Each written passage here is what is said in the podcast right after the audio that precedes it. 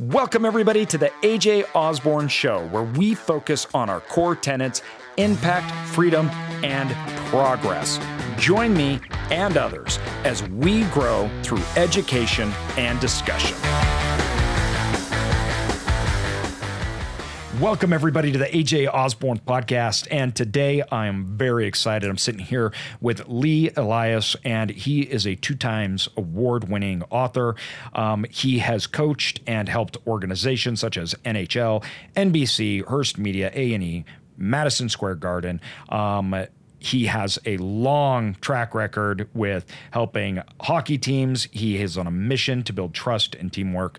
I'm really, really excited to talk to him about coaching organizations speaking and everything else he has been doing and what we can learn. Now, I do have to admit, I have a little of agenda here because I have um, a lot of questions that I want to ask. So uh, this is going to be, you know, I, I have a lot of things that I'm excited to talk to you about, but thanks for being here, man. AJ, it's my pleasure. Uh, it was worth the travel out here and. Yeah you have a wonderful crew, a wonderful team, and it's it's great to be here with you today. Yeah, we really do. We we we got a great team, and that's you know what it takes to make all of this work.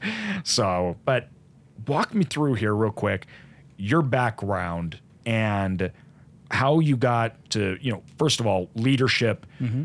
Organizations, coaching, like what brought you to that space? Um, because that is not something you go to college for right. necessarily, right? That's not right. something, and that's not where you started. Right. So give me give, give me a walkthrough here of how you got to that point. Yeah, I think there's a lot of elements that, that brought me here. One is my upbringing. So both of my parents were a little bit older for someone my age. They were born in the early 40s. So they kind of grew up with that World War II, post World War II mentality of, hey, you work, you know, mm-hmm. you, you, we're part of something bigger than ourselves. Yes. And that was instilled in me in a large, young age, uh, especially military, just the idea yeah. of military. I'll come back to that in a yeah. bit. Uh, and when I was uh, 12 years old, I found the game of ice hockey. And ice hockey opened up a whole new world to me of teams and how teams can work. Uh, and I always loved the idea of working together with my teams. And uh, there was a real pin turn moment in my life, sometime around the year 2000. My father sat me down, and there was a documentary on HBO called Do You Believe in Miracles? And it was about the 1980 Miracle USA hockey team who beat the USSR and ended up winning the gold medal. Yes. There's a movie about it now. It's a pretty known uh, yeah. event. And I sat down and watched this, and I saw what Herb Brooks, the coach, was doing to bond his team, which he knew was the only way to defeat the USSR, right? In addition to the tactics and stuff. And I just got it. I saw this documentary and I knew exactly what he was doing and it made so much sense to me. I remember thinking, wow, that's what all great coaches must do. That's what all great teams must do. Uh, and I went to college and I played college hockey, uh, won a championship my freshman year, which was fantastic. And then that team deteriorated because they didn't bond us. And then I went on to play hockey a little bit further than that, and the teams deteriorated. And I noticed pretty quickly, and I got into coaching around 22. Um, and I implemented, which was at the time a really rudimentary team building philosophy, and that team succeeded. And I started to realize at 22 that not anyone understood what Herb Brooks was doing in bonding his team, or they thought it was an afterthought. They'll go, "Oh yeah, his team was bonded." Yeah, he's it was just like a given, right? It's like, yeah. oh yeah, they either worked great together or something right. like that. So they, yeah, yeah. And for all your listeners, like think about this with your teams. How, how yeah. often do you do team bonding events? And look, a team dinner or a get together every once in a while are wonderful. But how often? How much time do you really spend on it? Is it once a year? Do you have a retreat? And so I realized that this is an ongoing, everyday aspect of leadership, of winning. Yes. Do you want to use that word? Of team building. And so my philosophy was well, if we're going to be serious about this, we need to do this 33.3% of the time. Because I believe there's three things you need to win team, uh, tactics, I'm sorry, talent, tactics, and a team bond.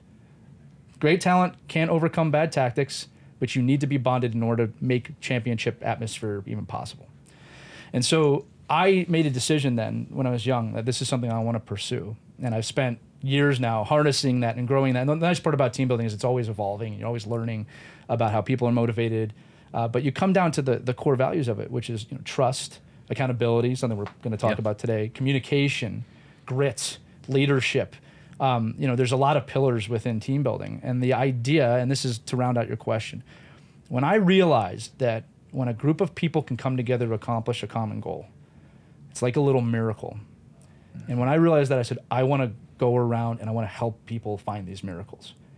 And I take a lot of pride in helping people believe in themselves, believe in each other, to have so much of a selfless attitude as they pursue their goals. And then there's that moment when they achieve them. And whether it's in business or sports, whatever realm I'm working in, there's you always see the pictures in sports of you know the raising the Stanley Cup or the winning the NF the Lombardi. And I always say there's so much story behind that. There's so much that happened Yeah. to make that possible. That moment is just a moment. It's a great moment. Yeah. It's a wonderful moment, but the journey to that moment is key. And I don't think a lot of people spend enough time, resources, or effort to build that really impenetrable bond. So, again, got into coaching. Sports naturally transfers to business, and I grew my businesses from there. And, and that is what I do. I, I, I work with teams to develop championship culture. And you also served in the military. My wife did. Your wife did. That's right. Right. Your so, wife did. So, uh, coming back to that, it's a perfect example. So, whenever I need a great example of teamwork, I actually look to the military because I think Yes. the military is the best team on the Yeah. planet. Right.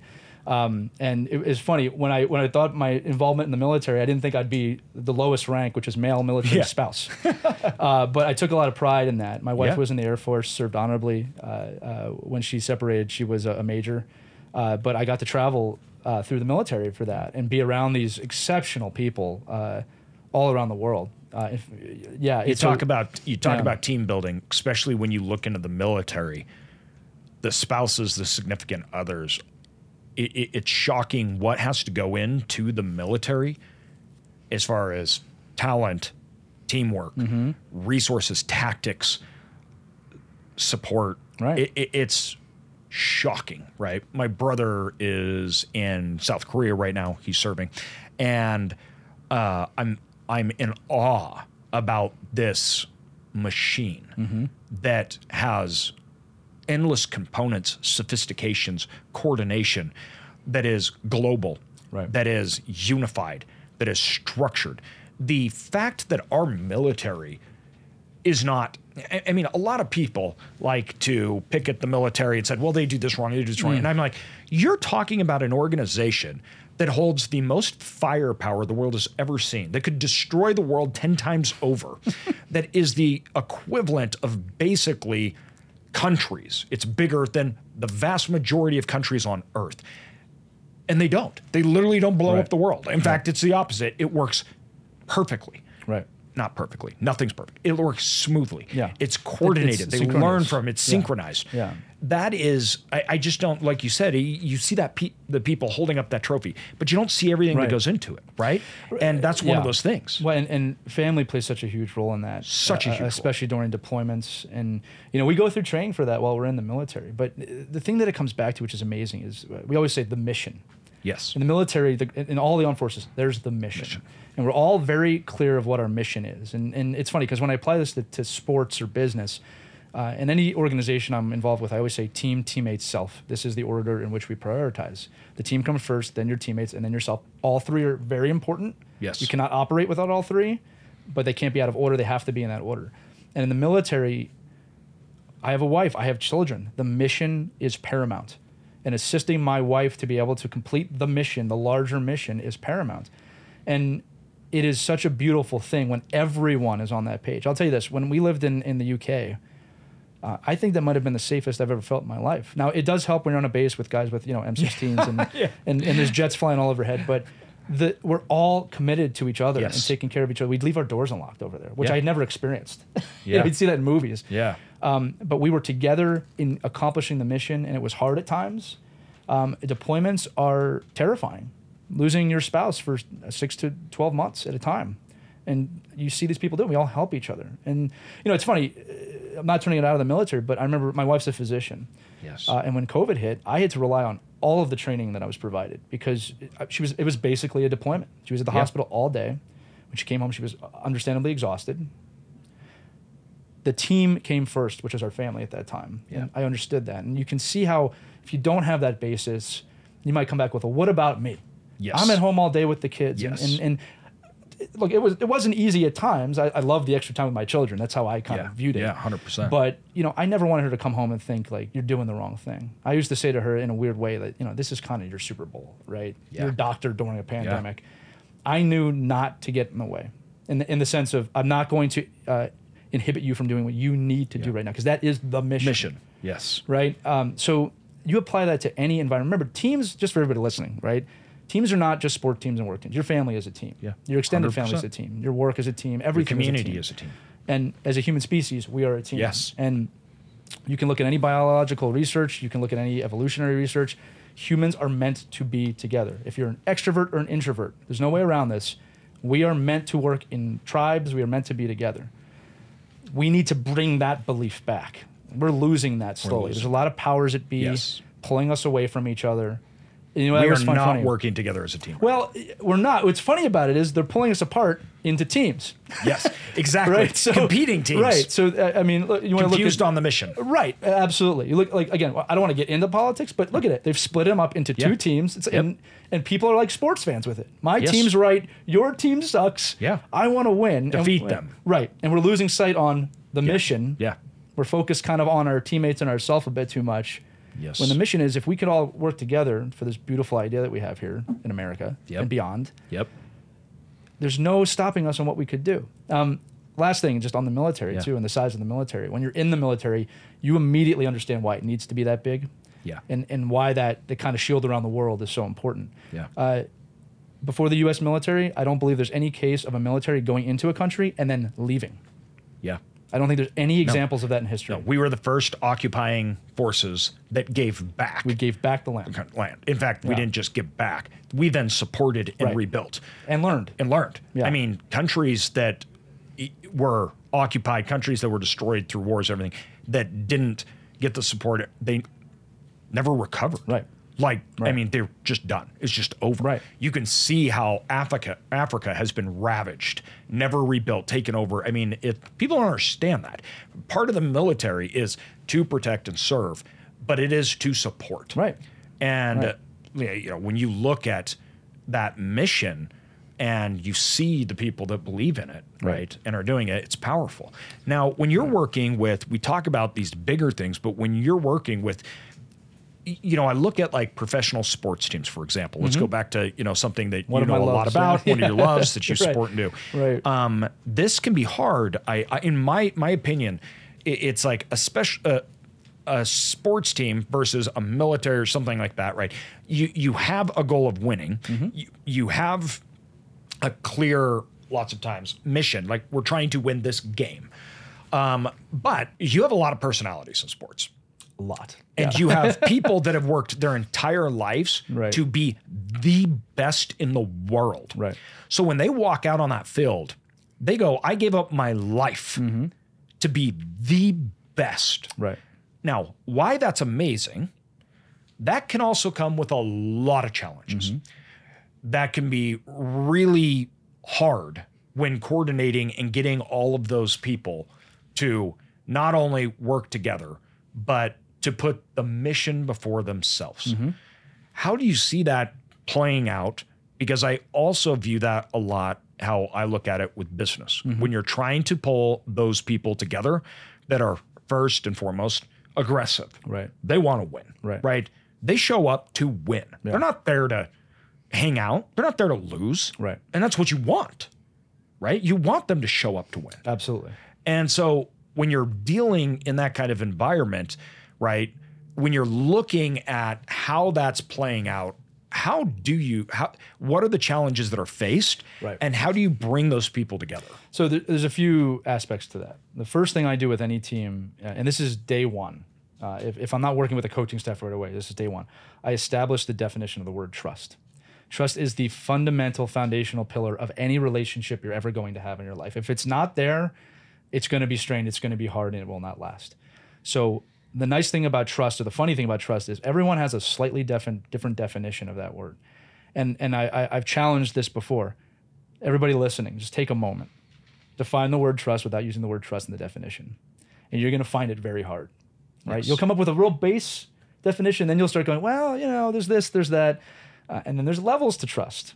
We've spoken about this, right? Yes. That I always say, trust the post person's going to bring the mail. I'm not going to let them watch my kids for the weekend. Yep. Right? So I'm trusting them to do their job, but not larger responsibilities. It is a very complex thing. And when you have 20 people, 50 people, 100 people come in a room with slightly different definitions of that word, you have to make a communal understanding of this is what trust means to this group. So that is the first thing I establish. So now we have a baseline. you can always come back and say, well, did we break each other's trust? Uh, and again, think about any relationship you've ever had in your life and how important that word was. All right. So that's the first thing we do. The second thing we do is define winning. and then understand within winning how each person's motivated to accomplish the goals that we want to do. Uh, you mentioned sports. Look, man, one team is going to win the Super Bowl, one team is going to win the national championship. One team. The odds are never in your favor. It is so much harder to win the championship than people realize.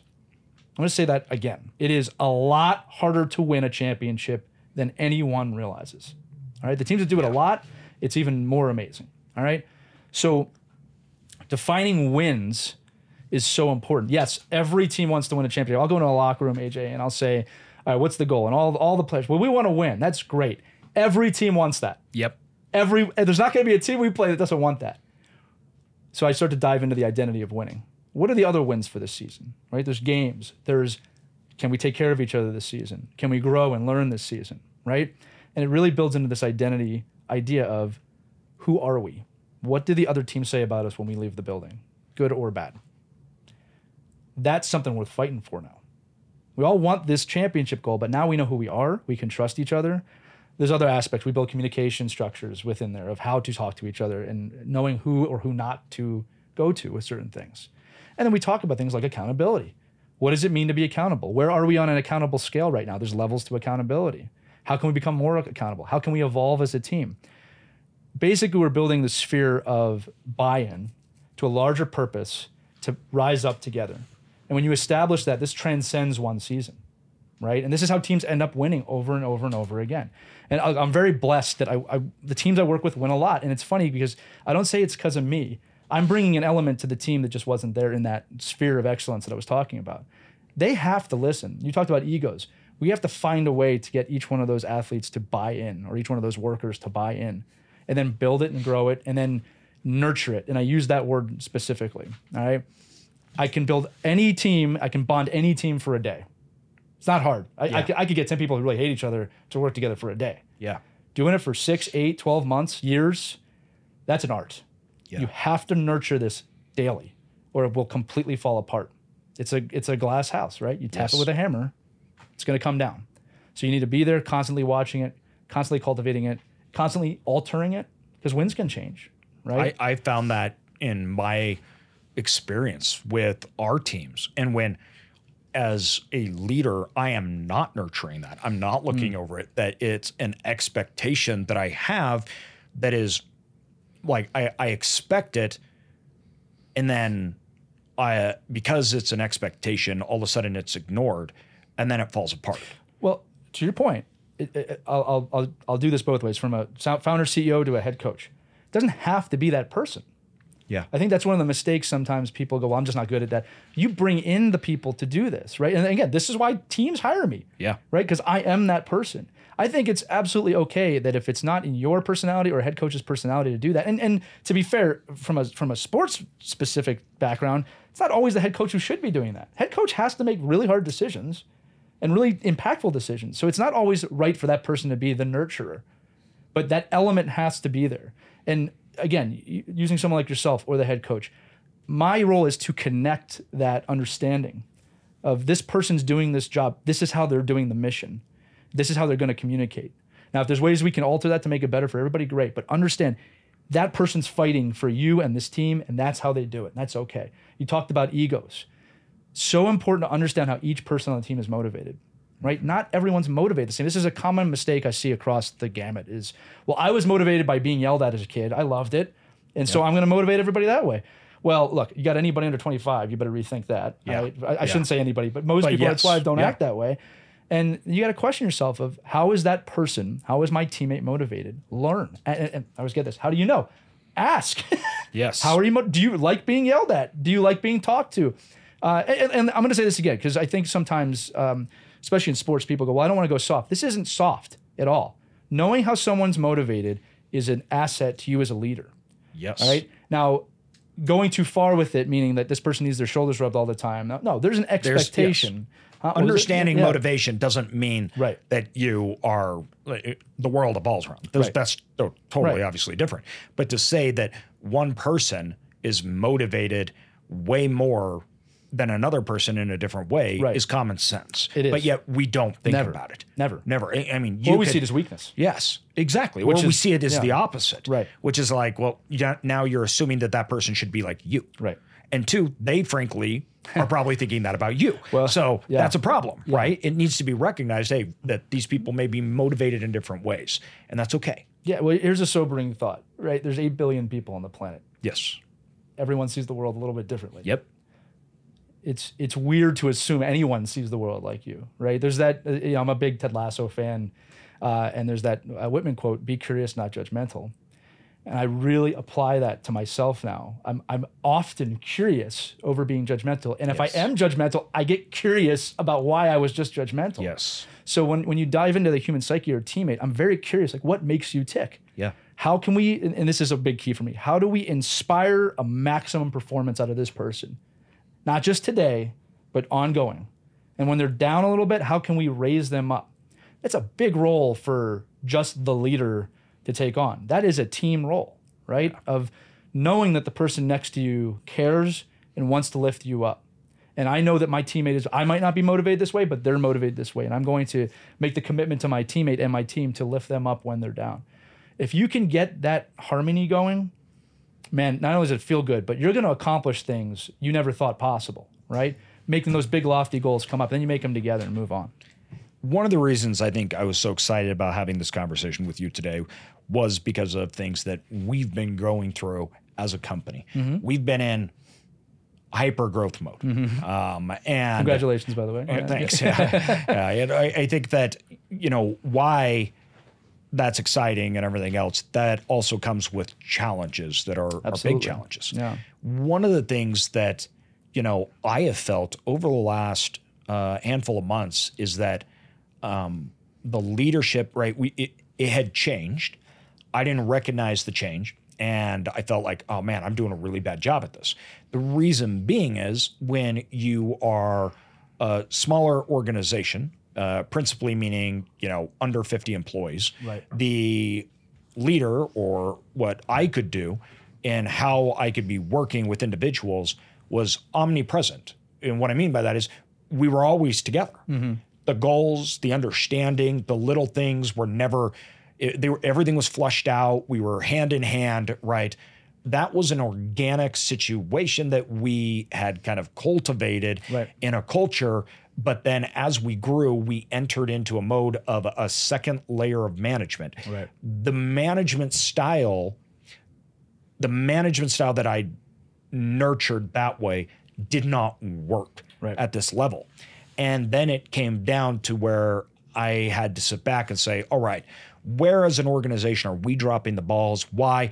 And really, when it came down to it, to me, I was like, the reason why the different areas within our business that may be dropping balls versus succeeding came down to the fact of that I had an adapted leadership style and that leadership style could not be represented in that way. Mm-hmm. That meant some areas were getting left, others were not, and there was assumptions being driven and I felt, okay, how do you coordinate now as you're implementing because uh, one of the big changes was outside people coming in. So as you're growing an organization, Right. we're growing an organization through people coming in and lots of them.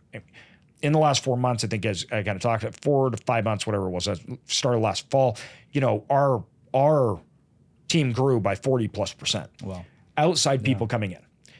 All of a sudden, you, these definitions, what is winning? What is teamwork? Right. How do these people be motivated? How these are all new to these people, and uh, not being able to, as you're more um, broken up, right into areas of expertise, all of a sudden the chain of I, I think touch points gets lost, and it's dependent on others. That really changes Right. and that growth i felt that i was I, literally over the last month i was like i don't think i even realized how fast first of all we grew how much Right. that changed and how much culture changes and how much right you can start to lose in the process of that now we have astronomically high retention here, Mm-hmm. um, way higher than I've probably ever seen in any other organization, which you know I'm I'm proud of. But You with should be that, proud of that. Yeah, Yeah. We also have an old business and now a new business. Right. So we have people that've been here for a decade plus. Right, right, right. then we have half the company right not. And as a leader it is my job to join these everybody together. Now that's the same way if you're starting out. So if you're starting out and you're starting out hiring or not even hiring let's say you're by yourself you're working with third parties. Right. you're bringing these people together towards a t- common goal. And um, that's what I had to do when we were first starting. We had to bring third parties together, plus people that we were working with together. And it was like, hey, we did really good at that. Accountability is a centerpiece of this. Absolutely.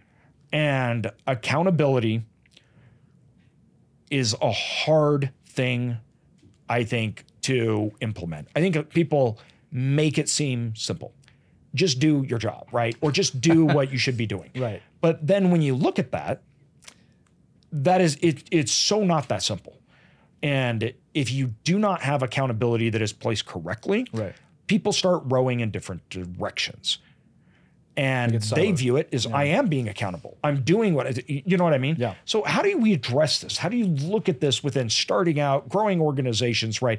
Bringing everybody to the same page and holding people accountable to achieve that goal. It sounds simple, but I find that people that say that it's simple generally either are failing at it or have never done it. Right. Or or they see it as a task. Yes. It's not a task. It's not. Uh, I'm going to combine two of the words you said. You need to create a culture of accountability.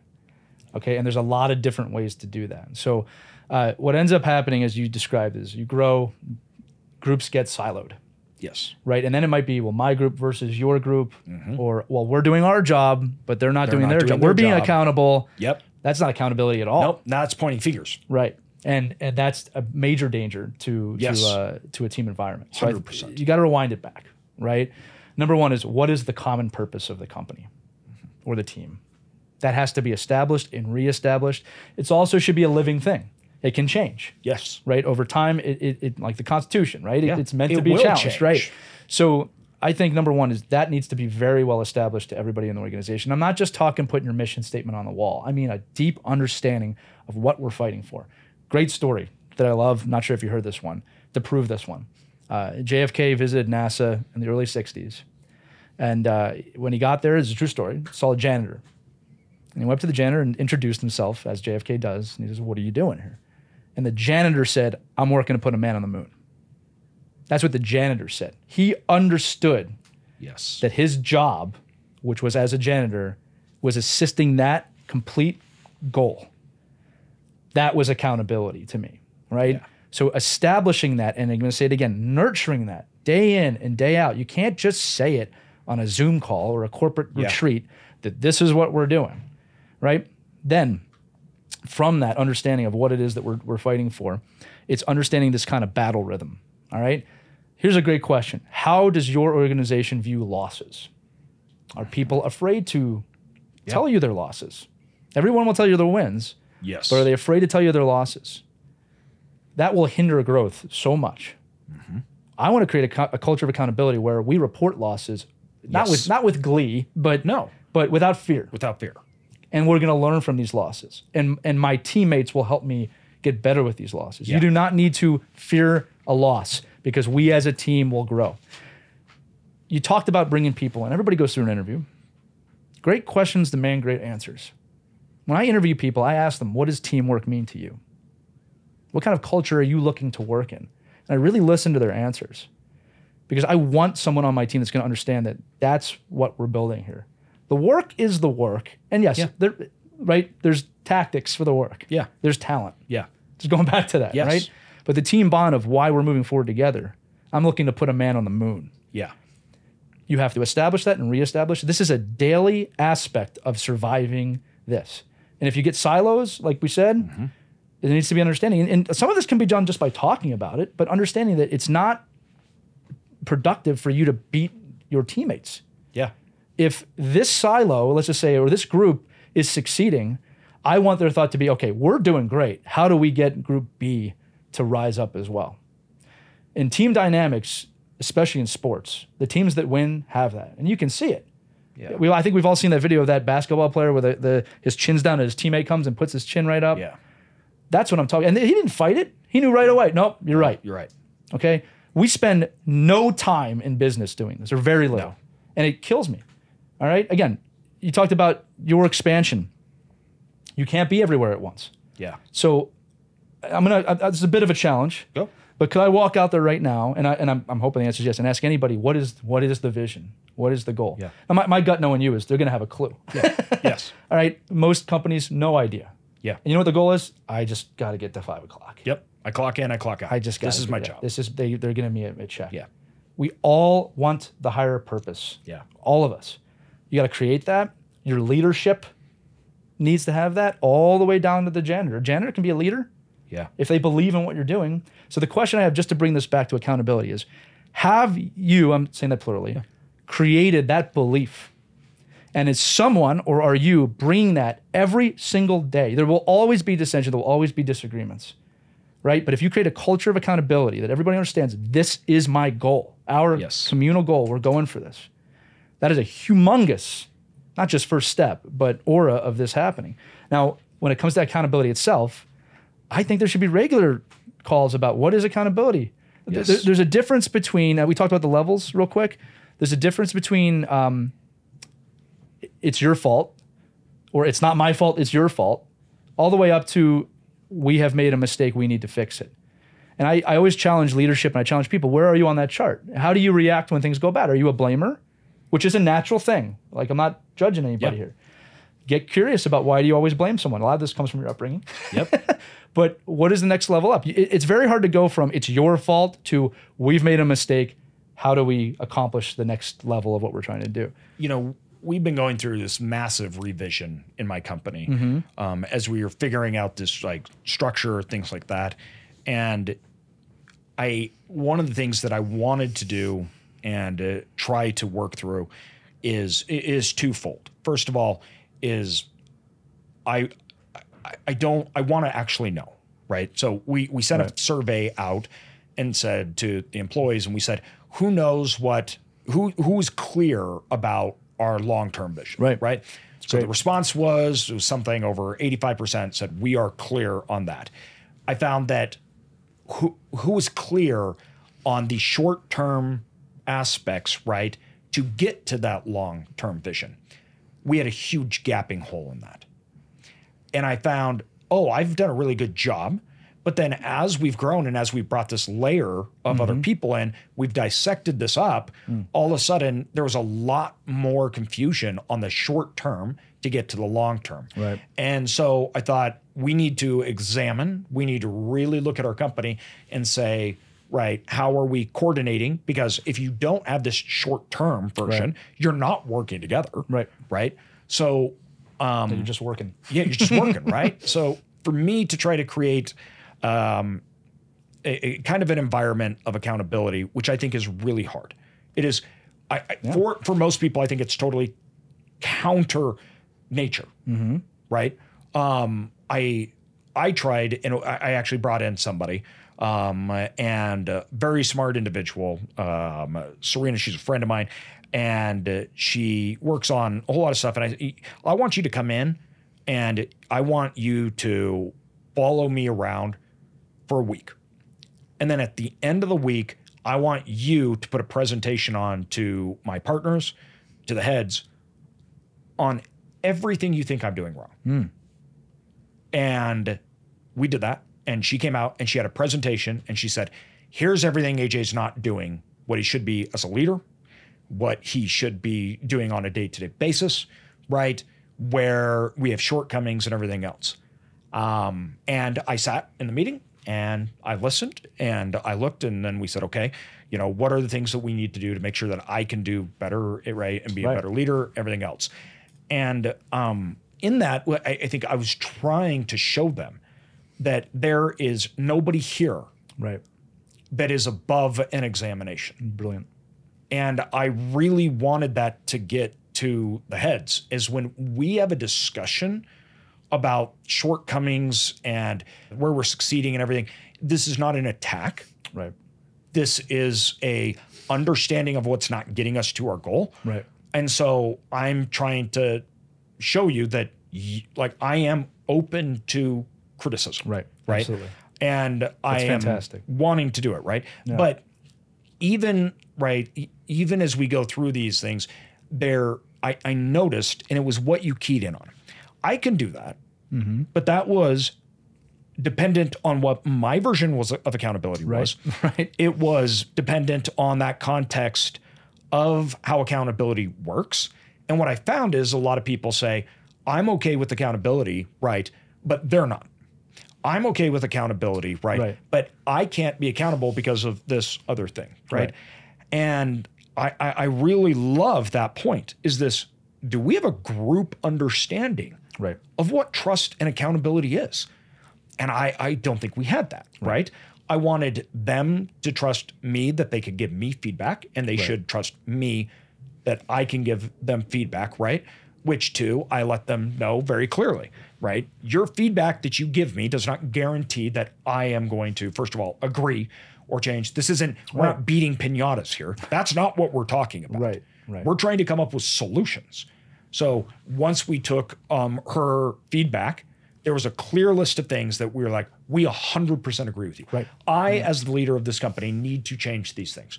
Then there was other things that we got to analyze. We think it's great feedback. We think it's, but we actually don't believe based upon our organization, right? Because one thing you can't be is uh, you see organizations that they don't they're- don't know how to go where they're going, and it feels like accountability turns into a complaining session. But it's commiseration. Exactly. So how do you create a culture that's not Right. all right? It's accountability time. I'm pointing my fingers at you and saying Right. you need to change those things. Right. That's what I, I definitely don't want to happen. And two, I think can be confused. And I think Right. people can confuse that. Oh, this means that I just get to complain happens in sports all the time. right? Like, Yeah. no, you don't. You're you're now talking about something you don't like about that person. That's irrelevant. You- I don't care about Right. that, right? What are your thoughts on creating that culture without it turning into Right. that? You're, you're, you're, I'm laughing because I remember my, my wife went through this thing at her work where uh, once a month they would have this session that was really not organized well. And it was supposed to be, we'll talk about everything. yes. And my wife calls it mandatory fun, right? Uh, you're voluntold to be there and Yep. it's mandatory fun. It, it was just a large commiseration. Yes. Um, Anti-productive. Yeah, completely anti-productive Yes. and not what you need. So rewind it back. We talked about definitions of trust. Why do we not give definitions of accountability? Or at least as a company or Yeah. as a team, this is what this is how we want this to be. Um, I'll give you a, a- another great analogy. So most CEOs, most leaders understand there's a correlation with uh, being physically fit and productivity, right? And so a lot of companies give out gym memberships, right? And you work here, you'll get a gym membership. And I think it's a great asset. And, and you know, look, everybody's at their own place with that.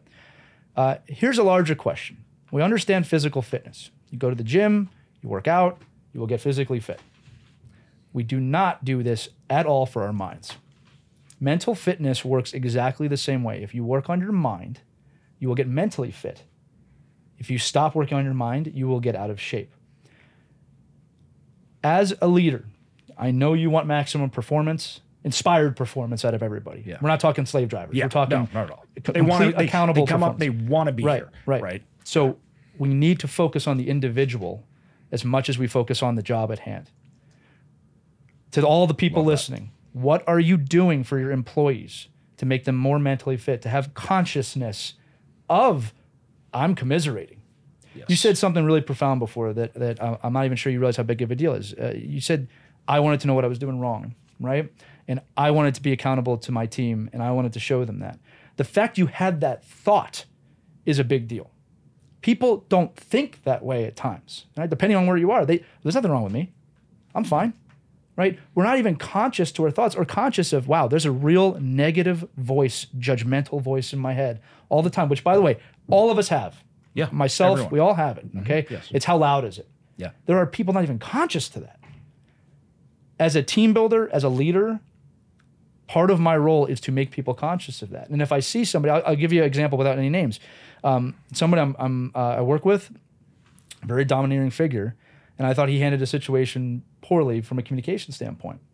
And I sat him down. It was not very easy. And I said, look, I want to discuss with you this, like how you handled this.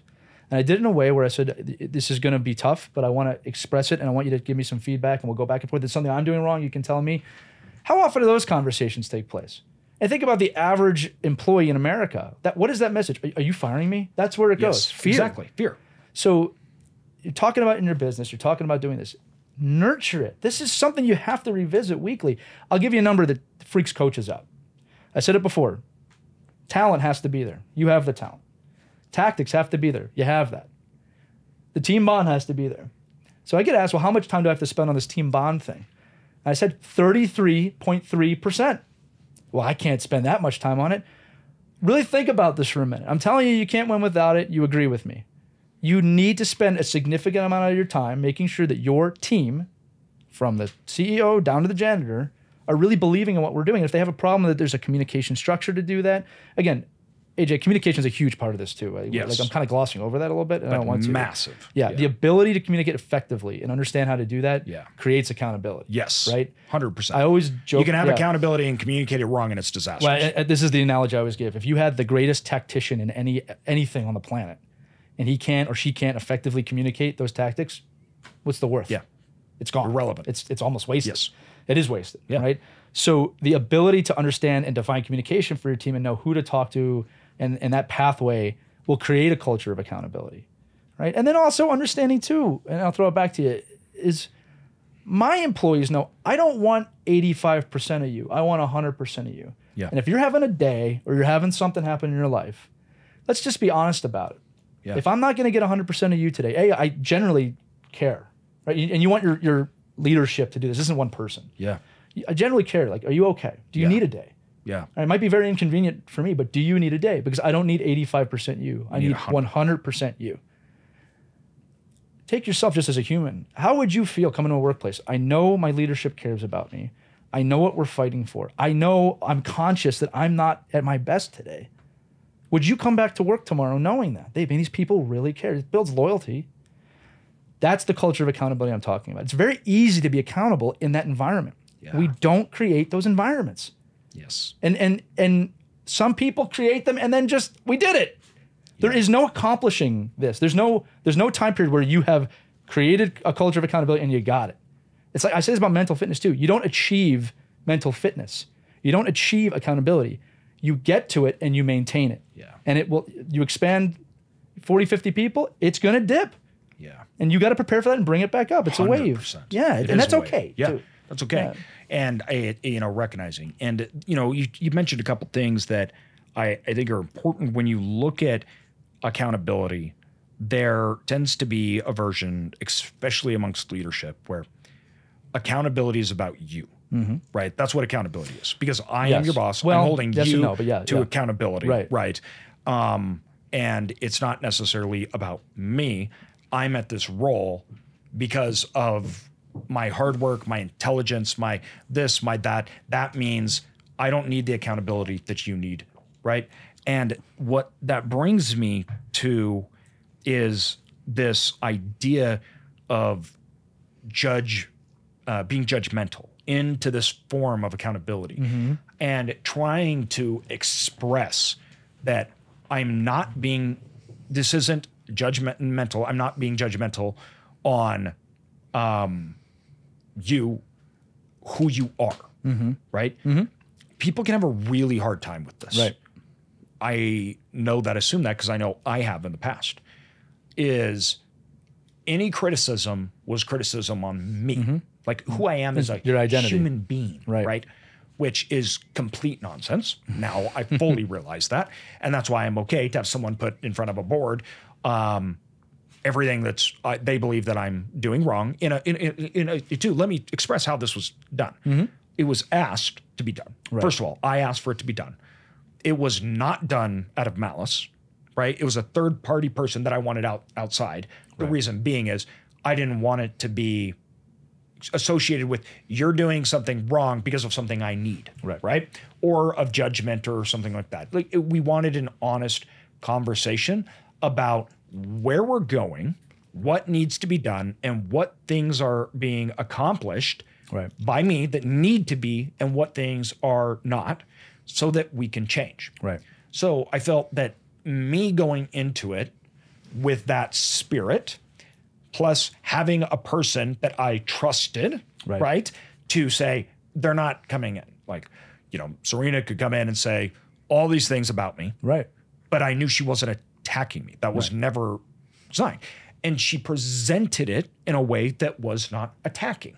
So it was set up to say, here are all the definitions that we agree as a company and leadership that need to be accomplished. Here are the line items that we don't believe are being achieved. So, as a person accepting feedback, but more importantly to me, as a person giving it, anybody that's a leader, that's you have employees, to your kids, your family, how do you make sure that you give feedback and we hold each other or you're holding that person that your responsibility over Right. accountable without it being judgmental because you may think that it's not and it may be or they may be taken that way so first of all how do you do it that and how do you make sure that that person is in a position to receive it correctly Right. So I think we're diving into ego a bit. yes All right. And and uh, the understanding of what ego is. And I think there's a misconception that ego is always this kind of like, oh, it's that jerk who just thinks the best of Yeah. himself. That is that is one form of ego. But ego can take on many forms, right? It's really just how you see yourself or how you operate as yourself. So your your doing that to me was a lack of ego, right? It's I want to learn for the team, getting back to team dynamics and grow. I think children are a great example. You brought that up, right? We all have to reprimand or educate our children. And when I look at my kids to an athlete to a, a coworker, it's we have to establish what is the goal from this criticism. yeah And I don't think a lot of people do that.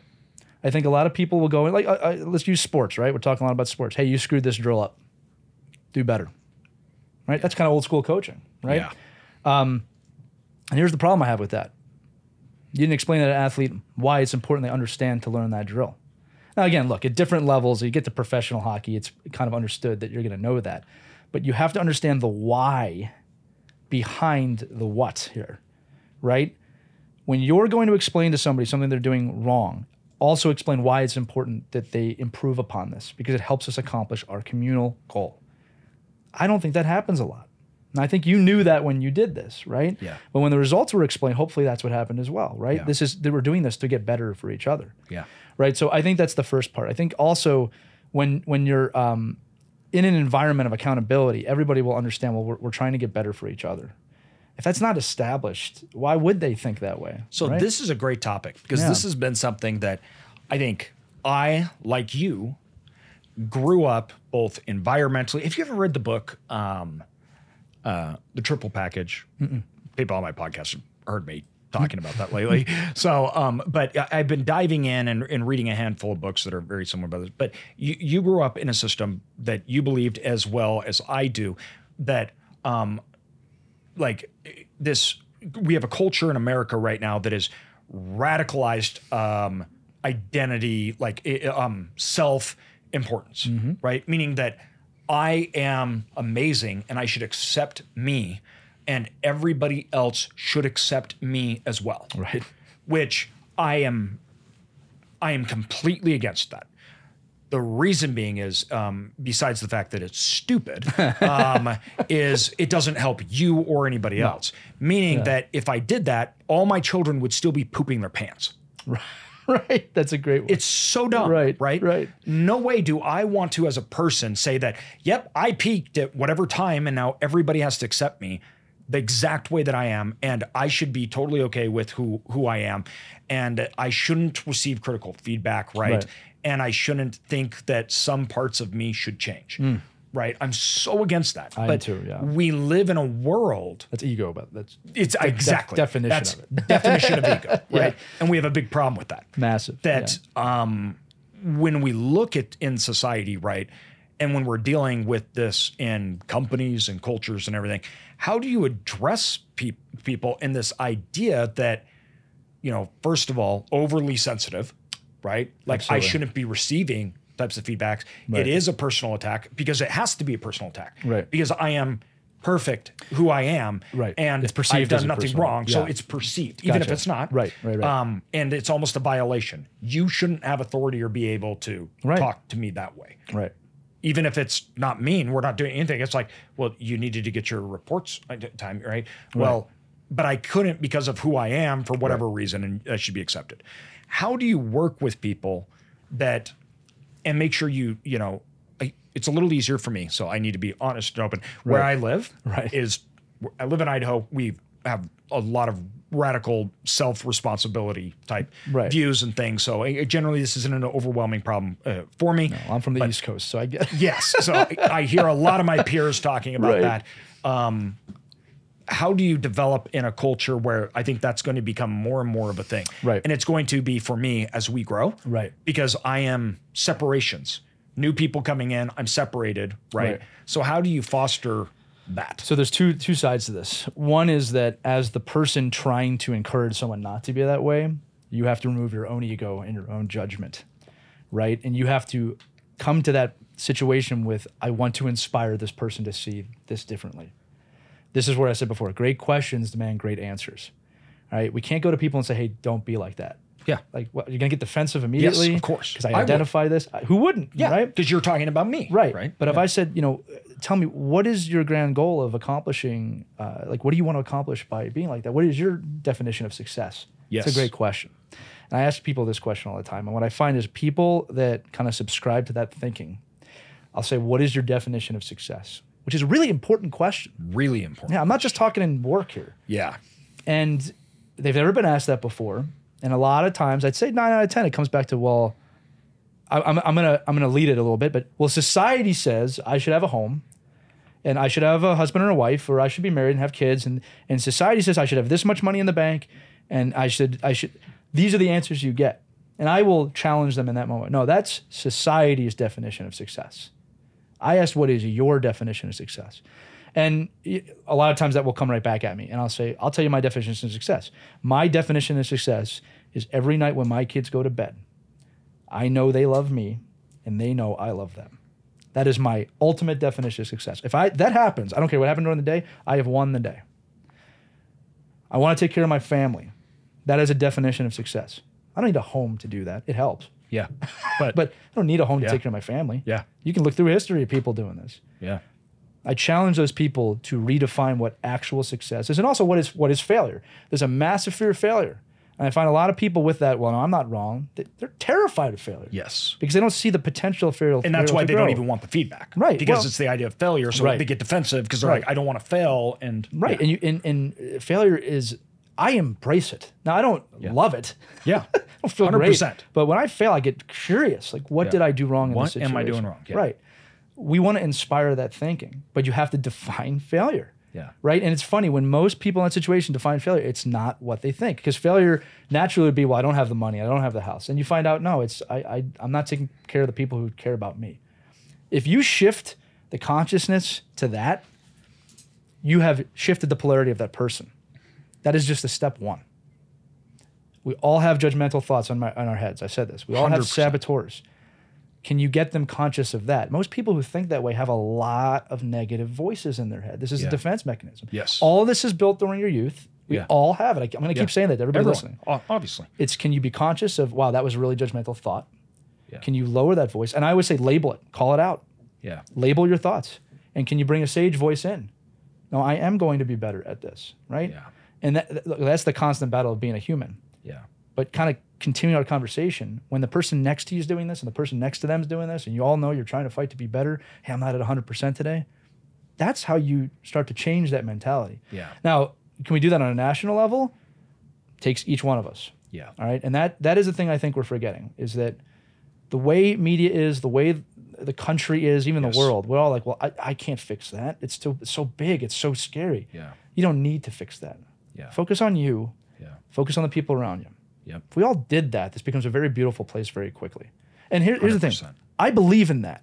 Yeah. People go, it's easy for you to say. No, I believe in that. That is why I go from place to place to place, inspiring people. to This, this is why I do it with younger kids now. You know what? You know, uh, real quick, I don't want to say this. A moment that really struck me recently. I was speaking to a, a group of middle school kids, and I was actually terrified to take that gig because middle school kids, I- middle school's terrible, right? Right? Yeah. I, that's how I always looked at Yeah. it. And I took it because it scared me. This is just Yeah. this philosophy working. And I and we talked about uh, I, I, the speech was called "The Seven Superpowers We All Share." It's about emotion and drive and all these things, teamwork and trust. And a kid came up to me in the hallway, stopped me in the hallway, and said, uh, "That thing you said at the end, no one's ever said that to me before."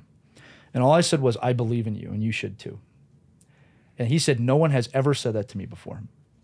What kind of a person is that kid going to grow into if no one ever tells them, "I believe in you"? I'll Yeah. tell you who they're going to grow into. Well, I don't. My stuff don't stink, and I'm fine the way I am, and because no one's ever told them, "I believe in you." So it gets mutilated into this version of what you just talked about. Yeah. This is a society level change we need to make. It comes with accountability. There is the lowest level of accountability in our society right now I've, I've ever seen. You see it in youth 100%. sports. It's not my fault. It's your Yours, fault. If yes. that coach had played you, or if my boss had done this, everyone listening, challenge yourself. If you have a thought, capture yourself Yeah. and just ask, why did I think that? Get curious about it. Stop pointing fingers, look within, work on yourself, and commit that your team will do that. Yeah. We do this in sports. We get a lot of egos in sports, right? And I'll ask him, you know, do you really want to win or are you just interested in yourself? And look, here's the deal on a team aspect too, man. If if if someone's doing that and it's not changing, you need to make a decision because that one person can destroy your whole team. Sometimes they do need to be removed. I will. I, I. You have my word. I will try everything on a team, sports team, business team, to try and incorporate that person back in. It's always my first thought is let me help this person. But if they become a threat to the bond that I'm building or that exists, you can't be here. You can't. Hundred percent. You know, I think when you mention that, I, I love that this idea of "I believe in you" is counter to what people are told. Is that you're perfect the way that you are. That doesn't mean I believe in you. What I believe in you means is that I love you. I think you're great, mm-hmm. and I think you can do great things mm-hmm. That's the general feel. I think when people are told, I believe in you, it's coming from a place of love, right? Absolutely. And it's coming from a place of empowerment. Right. And it's coming in a place of you're not perfect, you have struggles, Mm-hmm. and you can overcome them. Right. Um, that is such a different message than you're great the way you are. Mm-hmm. What that means is Perfect, just the way you are. perfect just the way you are. Yeah, when I hear that, time. I hear, Yeah. and listen, you're never going to get any better. So you better accept what you are now because Right. honestly, this is as good as it's going to get. Right. And two, I think the moment I hear people say that kind of stuff, I am the, the person knows that's a lie. Right. Right. They know it's a lie. Well, the judge comes in. No, I'm not. I'm not perfect. I'm not perfect. I know I'm not perfect. Right. We all know it. That's that's crazy. that, that that idea Right. is. Bonkers. Wh- Where's, right? where's the joy also in in growing?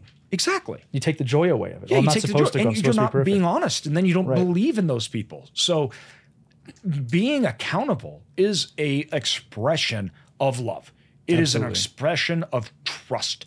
It is an expression of belief, Right. and it is an expression of empowerment, and that's why it's so important. and vulnerability. And, vulnerability. And this is another big one because people are terrified of making themselves vulnerable. There really is no higher level of trust than making yourself vulnerable. That I mean, dating, working, whatever, putting yourself on the line for somebody else really is the definition of trust.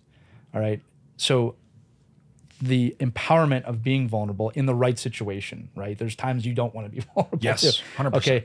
But the belief in that of this person will be vulnerable for me to succeed our communal goal. Yeah. I was asked one time, uh, you make me remind me of this. What do you think the pinnacle of life is? And I said, death. And they said, why? That's why would it be death? I said, because for the most part, you could probably learn until that happens. How exciting is it that I can learn every day, you know, barring certain situations, until that happens? You take your own life situation, Yeah. things that have been thrown at you, and the things you have learned. We've talked about. I was so curious about that Yeah. uh, that to me is an important aspect of this. When I say, I- was going to ask you this too. When's the last time someone told you, I believe in you? I mean, maybe not those exact words, Right. but I more of like I'm proud of you. You can Mm-hmm. do anything type thing. Same thing, right? Type believing. Um, that's relatively common Oh, because but that's my, great. my Yeah. parents are awesome. Yeah, So- there you go. Mine, mine are too. So yeah, yep, yep. So, Yeah. um, but I think that you know, f- for me, um, I I really needed that as a child because Mm. I was dyslexic, I was ADHD, and I was failing at everything Mm-hmm. right. like everything. Right. I dropped out of school.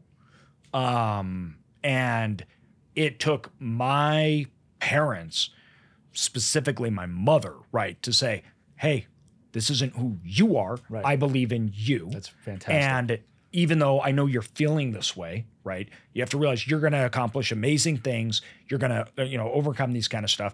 And for people that are in a situation where all outside circumstances, meaning you get those grades and it's straight Fs, you're not at where you think you want to be as a person, all these other things, right? All of a sudden, to have no one say that they believe in you, that's the only input that you're receiving. Right. So it's only a failure input. And I think that that stuff led me to work uh, a million times harder. Yeah, it gave you grit. And it gave me grit. It gave me a chip on my shoulder. Yeah, It gave me, you know, all that. that. kind of stuff, right? And I look at that and say, if I didn't have that opposing side, would I have had the grit? Would have I had a chip on the shoulder? Or would I have I folded? And I think nine times out of 10, without that I believe in you, you will fold. And I think that people say, yeah, I wish I had a mom or dad that would have done that for me or done that for this person, things like that. And to me, I think, are you doing that for other people? It doesn't need to be your mom, right? Absolutely. It- like, are you walking to that person that you work with, that you do things and say, hey, I just want you to know, like, Right. it's been a rough week or something like that. You can do this job. Right. I believe in you. You have so much talent. You're going to get there. It's okay that we fail. Right. Right. But I believe in you. Walk away. And if that's the first time that person's ever heard that, right. it's going to blow their mind. Oh, it's that, that means leadership. and we're talking about, it's, yeah. you know, then to talk about loyalty, talk about, you know, that kind of stuff. And that's the things that I feel like we don't do very often, including people like me, because I did have loving parents Right. that told me that. So for me, it's, yeah, you know, I'm like, oh, yeah, well, I mean, everybody should at least have a parent that believes in it, right? Yeah, well- and that's just not true. No, in in fact, unfortunately, for a majority of It's- people, it's, it's not even there. It's not there at all. Uh, so a few things on this because I love where you're going. I had parents like that too. They're incredibly supportive and and similar environment, right? Yeah. When I wasn't, I was not a great student, yeah. um, but I heard that all the time. All right. So number one is this is where your judgmental mind might come in if you're listening. Well, I never got that. Yeah. All right. You can give it though. Yes. You're hearing it now for the first time. You can start doing it. Yeah. Another thing I, I say when we talk about the elements we're talking about, and this is so true in pro sports, this is something I've noticed about pro athletes that I wish we would apply more to just society. Pro athletes are competitive all the time. Yes. Not when they get to the rink or the field, not All the practice. They're competitive when they eat, Yep. they're competitive when they sleep. Yep. All right, they're competitive. They practice it all the time. Yeah. That's what it takes to be a professional Yes. athlete. If we're talking about gratitude, we're talking about belief. Practice it all the time. All the time. When is the last time, I'm not saying you, I'm talking to the audience, Yeah. you thanked your barista Yeah. and said, I appreciate you making this coffee. Yeah. If you're a boss, when's the last time you left your office and said, Hey, thanks for coming to work today? Yeah. You do this all the time, Yeah. not just at the office. I do that, and I'm often shocked. I'll thank again a Starbucks employee.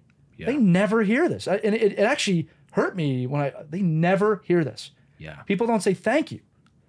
For the person, if you're in Jersey, pumping your gas, all the way to your CEO, are you are, are you telling them you appreciate them? You know if they deserve it, right? Do it all the time. Have gratitude all the time. I heard a guy say once, he was talking about this and he said, you know, I don't feel like I need to say thank you to the person giving me the service because I paid for it. That is your thank you, right? and I thought, Sure. and he's like, he's Yeah. like, they don't need it. They don't. And I go, and I, and my immediate thought was, you're right. They don't need it. It's not going to make them a worse person, right? Anything else like that. But it will make you a worse person. That makes you a douche. and Yeah. I'm like, you're Yeah. right. You paid them. But if you're not showing, like, you don't need to, meaning that the moment you exchange, they're obligated. Right. They have to give you that exchange. So you're right. Technically, you do not need to say thank you. And yes, that may not hurt them or anything else like that, but it hurts you. Right. And what you said, but when you practice that, right, practicing it in every part of life, it, it builds you up, not just the other people. Right.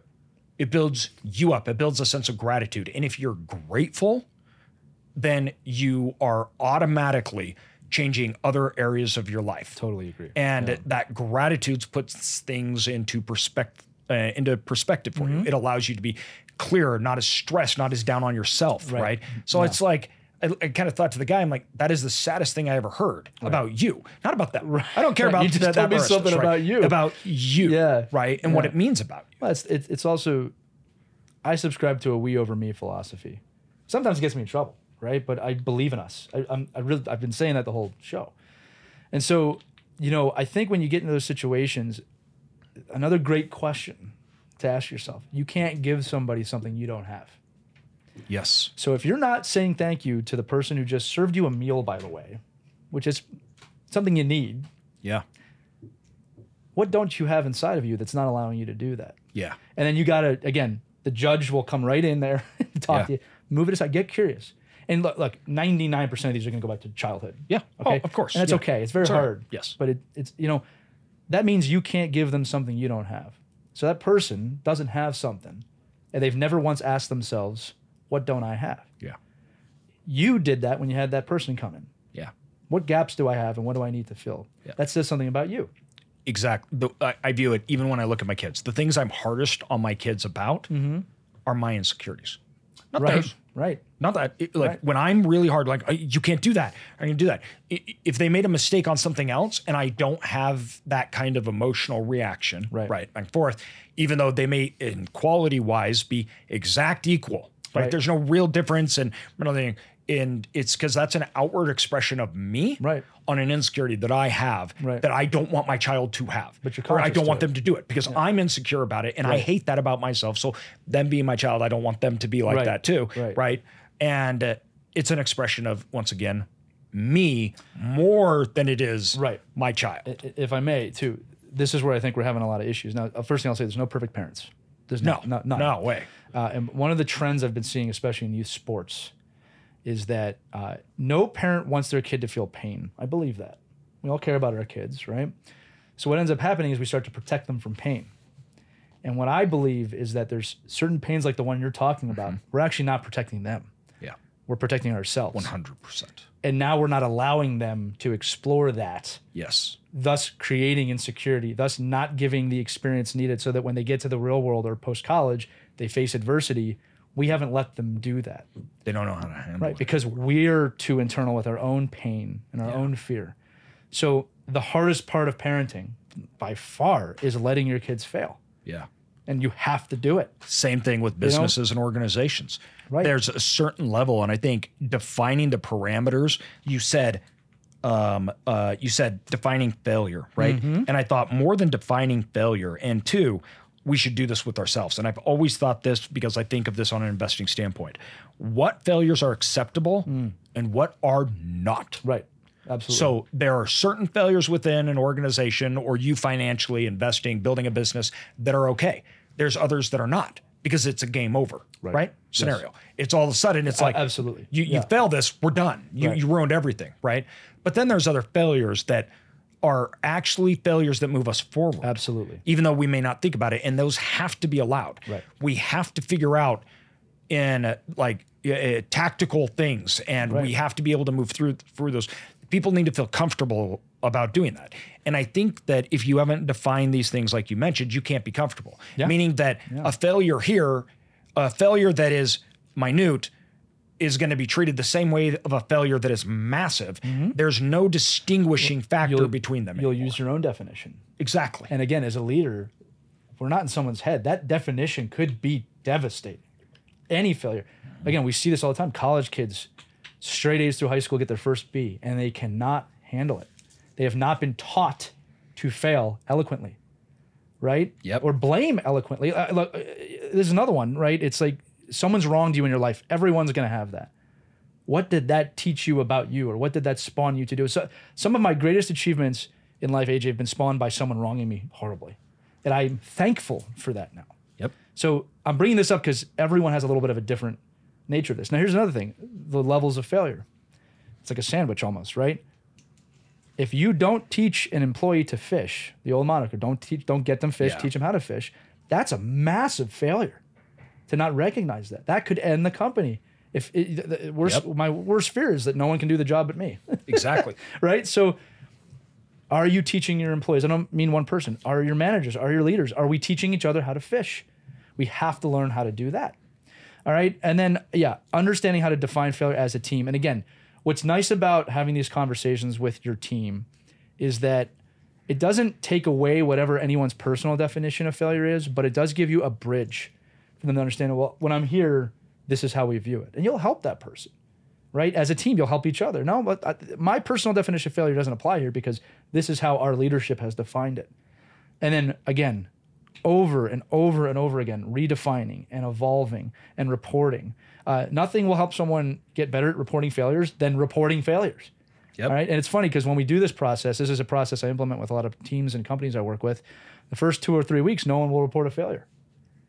And it's I have to I have to inspire them to do that.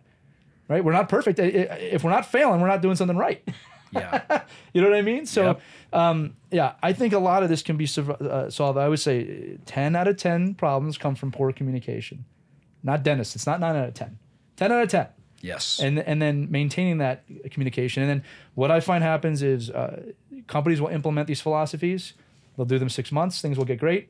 And naturally, what do they stop? They stop going to the gym, right? They stop. 100%. They stop working Yep. and they go back down. So within an organization, team, sports, business, government, that communal belief, nurturing that belief, revisiting that belief, having someone focused on that belief is essential. It does not need to be the CEO. Yeah. It could be the janitor. Yes. As long as that person's there, you can believe in. Yes. And we again, going back to sports, you see this all the time in playoff situations that there'll be a kid or something the team rallies around. I think that's so important. Hopefully, it's the whole season. They rally around this because they believe in it together. If you want to succeed, you have to create these beliefs and you have to create a, a culture of accountability, a culture of trust, and a culture of belief to move yourself forward. You do that, you're going to succeed. I love it, man. Well, we've been going for almost an hour and a half here now, dude. I and I could Yeah. just just go all, all Yeah. day. This is so important. Once again, um, you know, to our listeners, re- really, this I uh, this conversation was more for me. So I I brought you in. I wanted to talk about these things because they are present, they are needed, and you're gonna every every single thing that we talked about today, you will face every single one. And so they should be top of mind always. And instead, they usually get pushed to the side until it becomes a crisis mode. Mm-hmm. Right. Doesn't And need to get there. Doesn't exactly. And I feel I've seen that. I know others have seen that. And that's what we want to try to avoid. So, where can people go to find out more about you? Where should we send people? Yeah, uh, uh, Lee MJ Elias uh, across social media. If you look for me there, you can find that or game7group.com spelled out. That's that's where you can find me and Amazon books wherever you want. Above all, if if you've listened to this and you want to talk to me, just DM me. Find a way to email me. I love the one-on-one interaction. I think that's really important. And I want to say, man, look, you've detailed your your grand vision on this podcast several times, and I really believe in you and what you're doing here. I want you to know that. Appreciate Practice what I preach, but I mean it. Appreciate that. Thanks Yeah. for coming in, dude. Thanks, brother.